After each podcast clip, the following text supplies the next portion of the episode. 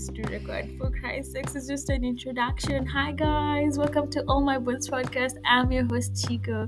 And Phil at home. No, please come along with me as we have a wonderful, wonderful conversation. Hi, guys, and welcome back to the Bones podcast. Um, so it's been a minute, but I'm back and today we're going to have um a talk. Um, it's more of a educative one. So today I can maybe disclaimer this episode as more of an educative one and one with so much opinion in it. So many opinions, my opinions in it.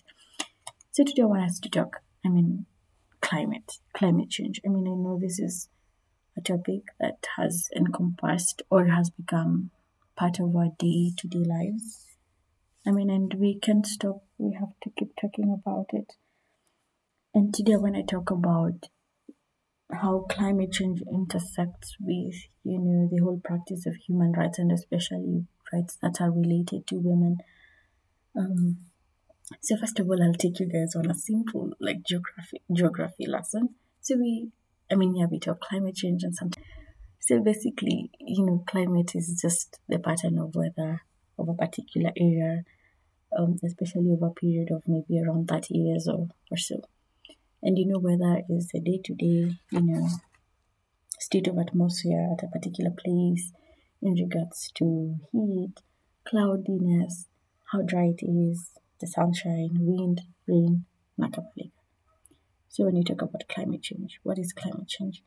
You know, climate change is shifts in temperature and weather patterns over time. Climate change can occur naturally, but for the longest time now, climate change has been fueled by human activities. Like we are the biggest drivers of climate change. And I know, I mean, we keep on having, I don't know, we keep on seeing I mean, especially the United Nations, like from the recently concluded COP26, that is the United Nations. Um, I think it's conference, climate change conference. For this year, we had amazing. I mean, we, they always have amazing lineups of young um, uh, climate change activists, which is always so nice to see. But I don't know, man. Like, I mean, I hope that we will make these climate change pledges the want this government come these governments come to these conferences and they make so much promise. And i don't know i don't think most of the countries really follow through with what they say. Anyway i'm not here to discuss that because you'd have always thought like from my end you know what is the role that we have to play in the process? And um, also now when i introduce the whole like human rights concept of it you know, with the shifting um, changes in weather patterns and, you know, the climate changing in the process. Um, so when you think about it, first of all, the short-term effects of climate change include, you know, natural hazards could be that include landslides, floods, hurricanes, you know, things like those ones. And long term, we have the long term effect. One long term effect is that there's continued, like that gradual degradation of the environment. And you know changes in climate in the climate like has effect on so many aspects of our lives including food security that is in agriculture. You know when i mean with climate change is also like destruction or reduction in our biodiversity and ecosystems. It touches on like the water resources um human health because we will just see how it affects that it also affects migratory patterns of especially communities that are past nomadic.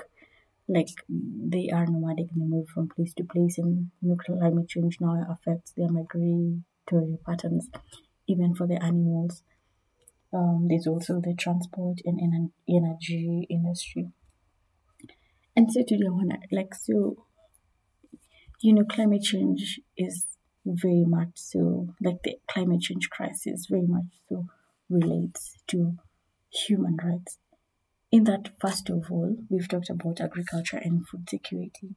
So, with the continued, like, the world, the the earth is heating up so. I mean, we've seen. I don't know. I mean, we could we can even feel it. I mean, it's like absurdly hot. It doesn't rain. Like the patterns, the, the weather patterns are not predictable anymore. The rain, the seasons are not very reliable anymore. And you know, with like reduction in maybe food in, in, in the food that comes out of the agriculture like sector, that means we will have the vulnerable people not having access to food, which is a basic human right, and that's like one way we have to think about it. And it's also interesting to note that women and children are more vulnerable to the effects of climate change. First of all, you have to think women constitute majority of the world's poor. And most of those women also are dependent for their livelihood on natural resources, natural resources that are directly affected by climate change. Um, this data is not coming off of my head. This one is data, uh, not data information that I will attach the links down in the description of this particular podcast episode. I will attach it there. Um, so when I talk about climate change being directly like related to like honestly a looming like human rights crisis, we need that's why we need to that's why people need to continue talking about it. We need to do something, talk about it, but also act and also like in the smallest of ways that that we can. So I will first of all say like I mean most women like this data that says like 45% to 80% of all um like of all like human labor that is involved so what am i saying 45 to 80% of human labor in most regions in developing countries is provided by women that is in agriculture. And i mean that is quite a high number. And thinking about that most of this like in most communities like women are not you know involved in in decision making processes of how these natural resources sometimes are used is not something that is right. You know women these women who are in these communities possess such wide knowledge and expertise of i mean they are the ones who use these natural resources and if so, so many high numbers of them work on these farms or work in these different sectors, that means there's something that they do know or you know, and engaging them directly in the decision making process processes um, can go a long way in mitigating um, the effect that sectors like agriculture have on climate change. You know, I know we are going for you know product increased productivity in our farms, and in agriculture to boost food security. That is very like I mean that is a goal of everyone. Like food security is very important um, for different economies and for different countries. But also in the process, we also have to have mitigating measures of ensuring that as we are also carrying out agriculture, we have measures of also taking care of those natural resources that are being used. Um, and I could go on and on. I mean, I do know I'm not like an expert in that area, but I feel that is very something like that women should also be in involved in and being excluded from this decision making decision making like um, um processes is not is not okay and you know these same resources are very critical to their livelihoods and they, they should really be part of like the solution making, I mean, the solution seeking processes and whatnot. Yeah. I mean, so, you know, with climate change again, as I've said, you know, when with decreased maybe productivity of land, because if it gets, it's getting so hot, rain patterns are becoming so unpredictable, it leads to losses. We, we, we have less food being produced. So that means there's reduced like income for different people uh, who depend on such activities for their sources sources of income, and that's like um I don't know like it's trickling to affect so many aspects of our lives. Like so that means if there's no income, we don't have money to access good health care. We don't have money to you know clothing, you know, seeking all those other basic human rights that are, you know, should be accorded to all human beings, you see. So there's like that trickle down of effects of of climate change. Um, so we all have like a duty to play. Like we have farmers who should like be sensitized on different ways of mitigating um, climate change. Um, we need to talk to them about you know conservation of you know uh, different resources that we have. Um, we need to continue doing research so that we can come up with maybe um, animals or plants that are like productive. That means that means we'll also end up having less. I don't know, like maybe less. And if we have like a group of very productive animals, genetically maybe productive even, um, that means we can end up having less animals giving us maybe the same amount of service if like compared to like having unproductive animals on a piece of land. Anyway, I don't know if it's making sense, but I hope it is like making sense. You know, and what I mean by mitigation is like, you know, the process of curbing, you know, um, reducing the amount of pollution to the environment, you know, and the overexploitation of like the natural resources. Um, so I hope that is really sinking with us. So I don't, I don't want, I wanna, I, I don't know, I hope it makes sense like how climate change does one way or another not one way or another, like it directly is the climate change should like the climate change conversation is should go hand in hand with the human rights thing because and and you know this climate change like actions or pledges done by the government should actually even be made man- mandatory because they are like essential for our survival because otherwise then we'll be I don't know we'll be headed nowhere really so today I want to also talk about livestock farming. You know, this is actually something funny. I tried, I remember once trying to explain to my friend why livestock farming is also like a major contributor to climate change. You know, um, livestock farming in across like the whole world. So especially like in the US, they say like like half of the land in the US is under livestock farming.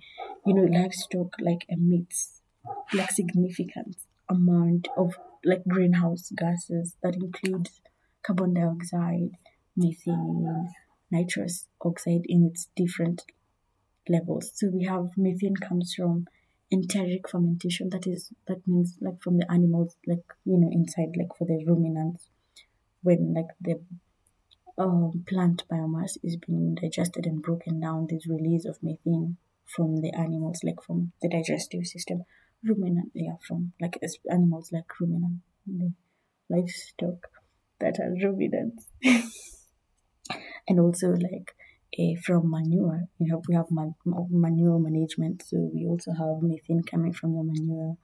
And then there's also really that is directly like now that from the animals then there's also the indirect release of these greenhouse gases um, from maybe you know conversion of forest into pasture that you know that it becomes necessary because if you have like an increased number of livestock they also need food so that means we'll continue encroaching spaces that maybe are t- that, that are meant to be protected areas trees cut them turn them into pasture there's also like the whole idea of production of animal feeds that also um, you know these industries that produce these animal feeds also emit a lot of um, these greenhouses, greenhouse gases.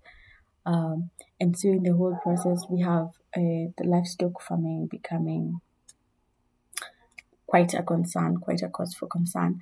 But you know, in the same, I know in the same light, I'm thinking the communities who heavily rely on like this livestock farming, um, and this, and it's okay. We also have to come up with ways of increasing productivity, such that that means we can have less, fewer number of animals, doing the same amount of work. Maybe that could have been done with less productive animals. Does it? I don't know. I hope it i hope it goes. Um i hope like it makes sense. Um and so um so today i want to now that's where like i want to base now this is where i'm giving my opinion. I mean this is something that people like i, I don't know what it's called. I'm making a case for climatic, you know, arguments for for people, especially people who decided to go vegan or like vegetarian. Um, so I'll say, so what if? Okay, I'm thinking like in my small capacity, like I don't know, I don't know how to. I I, I mean, I don't think I work for like um agencies or government or like a government that I can go directly and say maybe I wanna then maybe go and sensitize the farmers on how to mitigate you know these things maybe like reduce the amount of greenhouse emissions from like human activities or maybe um you know reduce um reduce vulnerability and build resist resilience in these different sectors in sectors like you know agriculture water you know all those things. I mean i'm not in a capacity to do that. I mean there's so much that goes on we can't all go to like these conferences and give like very inspiring speeches, which is very nice. Like make a case for humanity. We can. Someone is thinking of small ways that we can maybe, um, you know, very small ways, like the hummingbird, just as Wangari Maathai like always said. So for me, first of all, so this is also something that I have talked to my family about, and like we we've seen it work. It's maybe reducing the amount of meat we do intake that means going for more like plant-based sources of protein that includes you know things like green grams that's dengu beans even french beans they're also very healthy sources of um, protein. I know i know you're thinking no this girl is mad but just think about it like you know it could be like a trickle effect like if this household does it this other one does it then you know in the end we can also I don't know, maybe in the end reduce demand for this for this product and also maybe now put less strain on livestock farming. Um, and you know, maybe also in the in long run reduce the emissions emission of this greenhouse greenhouse gases. Um, so that's that is one. Another one, like in my small capacity, I've also like tried to like really avoid the use of one use plastics. Um, you know that's like a struggle for I know for a lot of people, but just think about it. Just um, maybe a, recycle if you have like this containers you get from like supermarkets when you buy a product. You know where this you know like I feel like African parents have always been OG conservationists, like you know where you have you know ice cream ice cream containers with food in them and stored in the fridge. Okay, now when you're going to open them, you expect like ice cream and it's food in it. You know, it, it also things like you know you also not buying so much of the I know bottled water like but that's like single use plastic. Maybe you could buy a water bottle and carry your water maybe from home maybe not necessarily throw like a lot you know we're always throwing like disposing like trash and plastic just about anywhere i mean i'm so sure there's some governments that have worked hard to like like have those stations where they, you can safely dispose your plastics. So what if like we all try to follow those small like things that have been set aside? Like do your small thing. Be that hummingbird take that water from that lake go put out the fire in the forest. So what if we all like came together and tried to do the least we can. Not even the least, like it's basically bare minimum. We just become very responsible people. Try to reduce the amount of plastic we use. Plant a tree. Like we shouldn't like tree planting shouldn't just be like a ceremony. You can just wake up more in the morning, try to you know look for the seedlings, even in a space too, like even in a space where you can also influence people around you you know because i feel like also setting a good example for the for the people in your life maybe they see you doing something be like oh yeah maybe i can try um i know things like you know um even the type of clothes we do wear. I know i've had I, have forgotten how much they were saying as in i do i don't okay let me not uh, uh how much what is used to make like a pair of jeans but even that's a discussion i'm not willing to delve into because i don't have the facts you see like we can rethink about you know we can rethink so many things about like our fashion. So do we go for more like you know you you don't have to buy what you don't need sometimes i'm just thinking um it could be like the water maybe when you open the tap do you just like maybe even some simple things like brushing your teeth do you just leave the tap running you could just turn it off a bit when you're not using it. You know, say that small drop, you could see a leaking tap. It's not your business. Maybe you you utasema maybe you're not the one who switched, like who turned it on. So you could just maybe turn it off. You know, it's in those smallest of ways that these things that we can help the world because we honestly need it. You know, it's not just a responsibility of like the government.